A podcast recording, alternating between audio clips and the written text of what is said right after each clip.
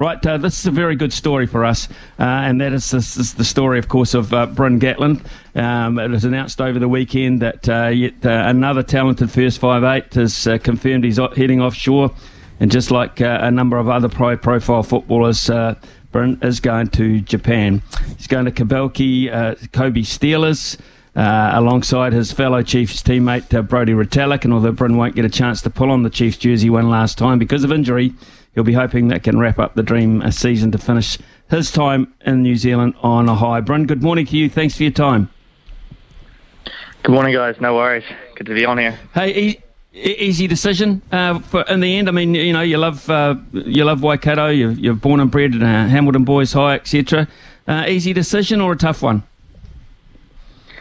Nah, um, to be quite honest, it was a pretty tough decision as far as um, leaving New Zealand. Obviously, like I said, growing up, born here, and um, especially being at the Chiefs now, um, I was sort of wanted to finish my um, New Zealand stuff at the Chiefs, which is obviously what I'm doing. But as far as New Zealand, leaving New Zealand and sort of um, leaving that opportunity to potentially get higher honours as well, um, when it came down to it, it was tough. But the situation that arose, I had to weigh up all the options and the opportunity to head to Kobe and some of the players that are going there and the staff um, and the place itself. Um, probably the opportunity felt right, and yeah, too hard to get too hard to turn down at the time.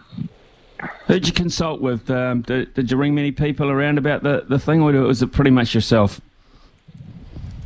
Um, no, I definitely had a few chats along the way. Um, talked to family, especially um, uh, dad as well, just around his thoughts, and then um, you know players that have been there and done that, or um, other sort of people that I guess I respect in that area, people that have been been there and done that. So yeah, I had a, a few conversations um, along the way, but at the end, yeah, in the end of the day, it's my decision, so had to make it.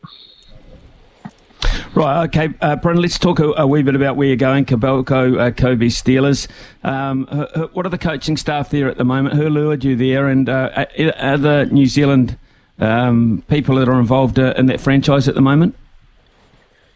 Yeah, so Dave, um, Dave Rennie, um, he'll be head coach for next year, and um, really he was the sort of the one that gave me a, a couple of calls and sort of, I guess, pitched his his reasoning for wanting me to, to join join the team and, and his plan, um, which was pretty inviting, especially him being you know New Zealand and ex Chiefs coach um, that I've met and worked with before. So that was obviously one added bonus. And said he's bringing along um, Phil Healy as the trainer who's been at the Chiefs before and currently at the Blues.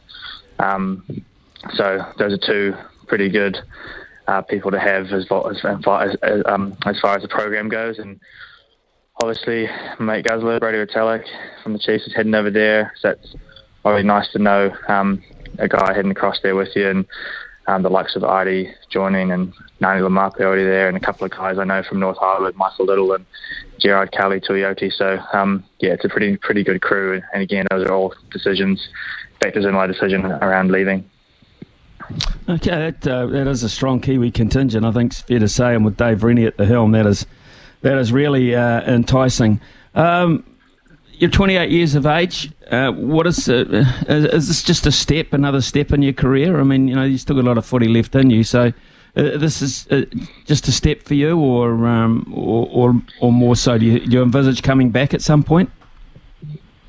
Um, look, I kind of have to just sort of think about the the the, the part in front of me, and um, you know, I would never write anything off as far as coming back, and I know players have done it in the past, and um, been successful doing that. But for me, it was always a step that was going to happen at some point. I was always keen to eventually head somewhere and experience a different culture, a different country, and um, obviously, there's no sort of um, sort of um, secrets around the financial gains as well, as far as far as players heading off season.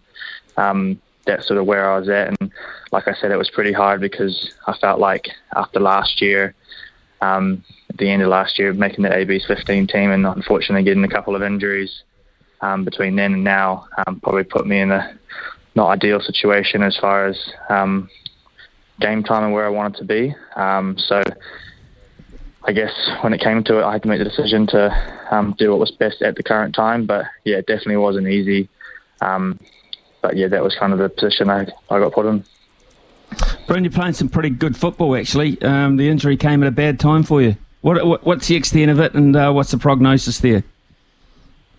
Um, current injury was uh, I tore my tore my bicep, um, basically off the bone. Had to get um, a surgery to repair it. Um, everything went really well in that in that aspect. So already on the mend, um, and if um, all things go well, we'll be back sort of maybe around September. So yeah, it's about a four month injury, say give or take.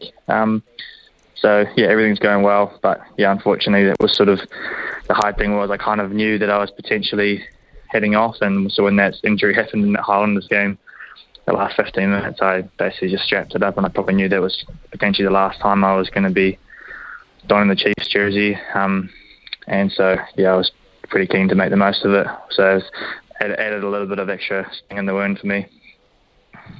Right, okay. Uh, you weren't able to be able to run out with them, obviously, uh, this weekend, um, and that's uh, Saturday night against uh, the Brumbies, but you would be there or thereabouts, I am sure.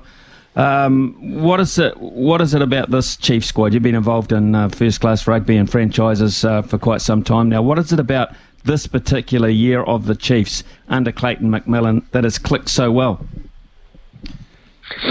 Um, I think it's a combination of the last couple of years, to be honest, getting guys that have sort of just really come into their own, um, young players that have had some good game time over the last couple of years. We've obviously fallen short, um, but still been really competitive and done a good and had a couple of good years. And then a couple of additions coming back to the team and just basically all coming together and gelling well. Just a really good environment, and the depth in our squad just makes it very competitive at training. I think we've got probably one of the best, I guess you could say, second or development teams in country that um, could go out there and compete with anyone on the day. So that makes our, our team that's starting each week or the 23 that's playing each week better because we compete hard at training. We train train well, like it's almost game intensity. So, yeah, I think that puts us in good stead for each weekend. What about the Brumbies? What challenge do the Brumbies bring this weekend? They know their game and they know it pretty well. Um, they do it well, I think, and we've seen that over the last few seasons. They have a good uh, tactical kicking game. Um, set piece. Um, defensively, they're good, and they've got a couple of threats across the park. So they're a pretty well-rounded team, and um, when they put their game together, uh, they can, you know, as we've seen, they can beat anyone on their day. And so for us, I think it's just making sure we're at our best. Um, and I'm sure they would have looked at the Reds game and um, maybe taking a few notes from that. And but at the end of the day, we would have as well. So I think it's going to be a good battle on the weekend um, and come down to some big moments, as finals footy always does. But I'm sure the boys will be up for it. There's no lack of motivation, like we said. If you if you win, you move on. If you lose, you're gone. So yeah. What are the talking points out out of the performance against the Reds? Because uh, you know, I, I, think we all put, expected that the Chiefs would put them away. Um, but perhaps uh, there's a little bit more pressure involved than we thought. What, what did you take away from that performance uh, looking for this week?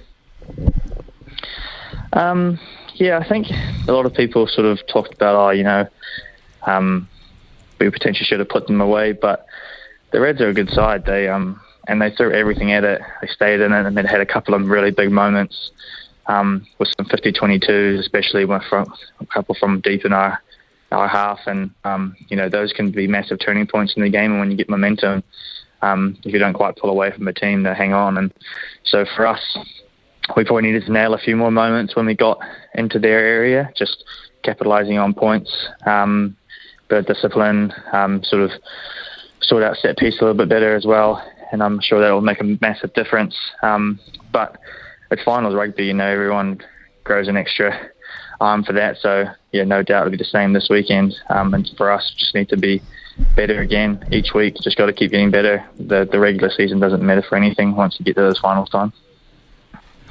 Bryn, you spoke before about uh, when making your decision, you had uh, a couple of good chats to, to Dad, of course, Warren. Uh, I, I, just wonder, um, has he told you how his World Cup prep is going? It's not too far away now, and Um, you know, it looked from and all intensive purposes uh, that he had quite a lot of work to do after the Six Nations. So, how's that progressing? Do you know? Yeah, yeah. Look, he's not. He's a, he's aware of the fact that they definitely got work to do. They wouldn't have. Um, they would have wanted to definitely do a lot better in that Six Nations. And so, talking to him, um, he said that yeah, their camps have been going going pretty good. Um, they've been doing, doing obviously lots of conditioning work, trying to get fit, and um, a few skills just to really sharpen up um, before doing a hell of a lot too much um, rugby. I think so. Yeah, look, he's um, he's been around a bit, so he knows hopefully what to get the best out of the squad that he has. Um, so I got no doubt that he'll try and do that. And um, but yeah, talking to him, yeah, he says that yeah, they're just chipping away, sort of under the radar, and sometimes it's not a bad place to be. So, what's your program now, uh, Bryn, in terms of uh, making the move what, uh, once you get fit, fully fit? Yeah, so I'll be. Um, I'm. I'm not going till after uh, sort of NPC um, World Cup time, so I'll be around either playing back for North Harbour when I'm fit and ready to go, um, and won't head over till about November time.